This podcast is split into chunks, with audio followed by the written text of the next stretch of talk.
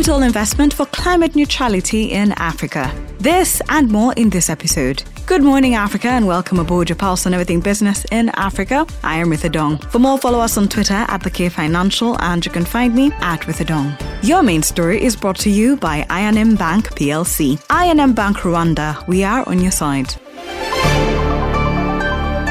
For Africa to achieve climate neutrality, massive capital investment must be made. Dion Fourie, senior economist with Oxford Economics, with Oxford Economics returns to elaborate the extent of capital needed to get countries to the point of climate neutrality. The worldwide drive toward carbon neutrality will help to limit temperature increases in Africa, where a hotter climate already weakens economic growth and development. The transition to net zero also entails major prospects for investments into low carbon mitigation and, and adaptation infrastructure in Africa. Let's briefly consider this. African energy sectors are ripe and eager for investment, not only to lower greenhouse gas emissions and power accelerated industrial development, but also to eliminate stark energy poverty and an inordinate reliance on the pollutive burning of traditional biomass, which we will consider in a moment. The investment opportunities on the continent span the entire energy and electricity landscape, from cleaner fuels production and electrical power generation to grid infrastructure, energy storage, and efficiency measures. Africa's renewable energy potential is enormous, while it also has vast deposits of key minerals required to produce the technologies that will help the world transition to more environmentally sustainable economies. Around 40% of global solar irradiation potential gleams across the continent. However, estimates of Africa's energy investment needs vary widely depending on the time frame, assumptions, countries, sectors, and technologies considered. For example, the International Energy Agency's latest African Energy Outlook report suggests that up to 5.9% of GDP is needed per year to 2030 to provide universal access to modern energy services. Energy sector capital estimates also depend on country specific circumstances, levels of development, natural resource endowments, technology costs, and the effectiveness of policies. To demonstrate the relative investment need, we apply the IEA's assumption that $2.7 trillion is required per annum in the global energy sector to realize a net zero future, which translates to about 1.5% of GDP. Nigeria could require $9.7 billion on average per year to realize a net zero carbon emissions pathway by 2050, while South Africa needs around $6.6 billion per year to shift away from its coal fired energy system. The energy sector investment needs of the other countries are comparatively smaller, but remain large and grow more robustly after 2050. The fiscal positions of most African governments limit their ability to fund the shift to net zero emissions on their own. Many countries face huge public debt burdens with insufficient fiscal leeway to finance large-scale capital investments. It is also challenging for these countries to raise finance at affordable rates without further compromising their debt burdens. Consequently, government investment has generally lacked domestic private fixed investment as can be seen in the figure. Public funds do however have a critical role in de-risking projects and mobilizing private capital as well as to attract low-cost funding from development partners. To mobilize the requisite capital, it is imperative for countries to have clear investment frameworks, policy certainty, and credible mitigation plans while offering sufficient incentives for private investment.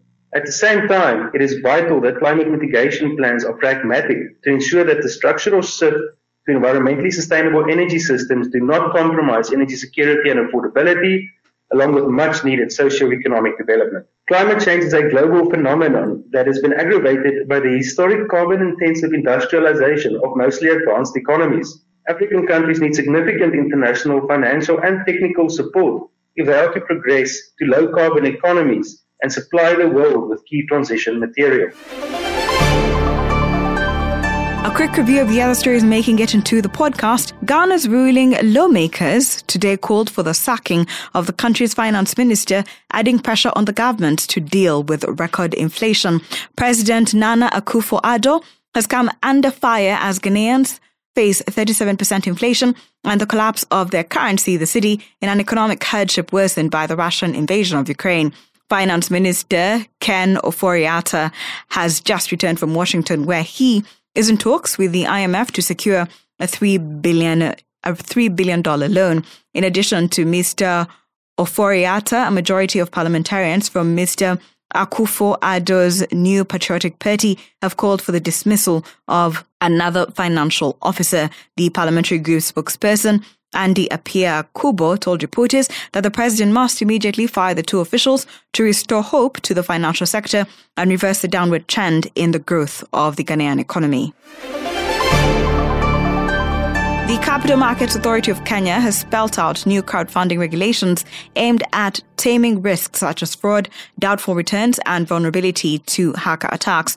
All existing investment based crowdfunding platforms will now be required to comply with the regulations within a year of the commencement date. The regulator announced the gazettement of the Capital Markets Investment Based Crowdfunding Regulations 2022 today. Crowdfunding is a collection of funds from the population, that is the crowd, through a technology platform and comprised of three parties the issuer or the fundraiser, a legal entity, and the investor, who's the donor of the funds. The other party is a crowdfunding technology platform operator, which facilitates interaction between users and investors. In exchange for their financial support, investors may receive different tangible or intangible returns depending on the crowdfunding model.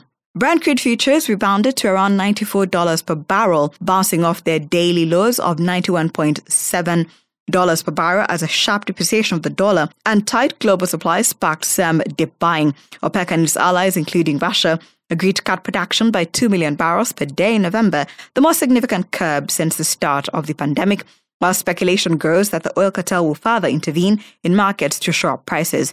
Saudi Energy Minister Prince Abdulaziz bin Salman warned that using emergency inventories to manipulate markets may be painful in months ahead. A looming European Union ban on Russian crude also exacerbated concerns about tight supplies. However, fundamentals in the oil complex continue to be clouded by lingering worries about a global recession and weak oil demand.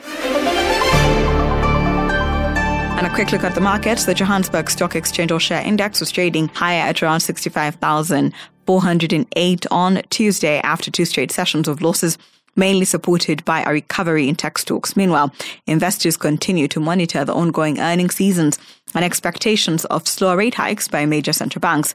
Locally, COSATU has raised its demand from 6.5 to 10% increase in the public service wage talks after Public Service and Administration Minister Thula Nxesi invoked Section 5 of the Public Service Act to apply a 3% hike unilaterally. On the data front, the composite leading business cycle indicator in South Africa declined for the second consecutive month in August.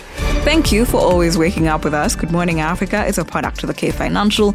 If you have any suggestions or you just want to check out more stories, visit our website, that is thekfinancial.com, and don't forget to subscribe.